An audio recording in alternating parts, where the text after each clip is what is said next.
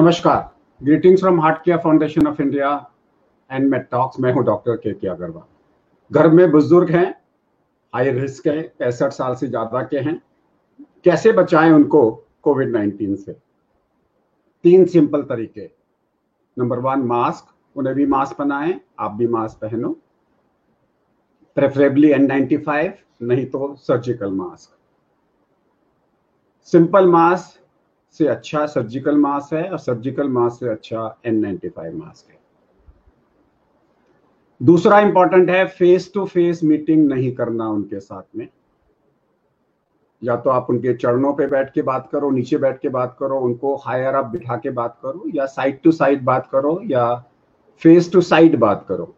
आप face to face meeting उनके साथ में अवॉइड करिए, मत करिए।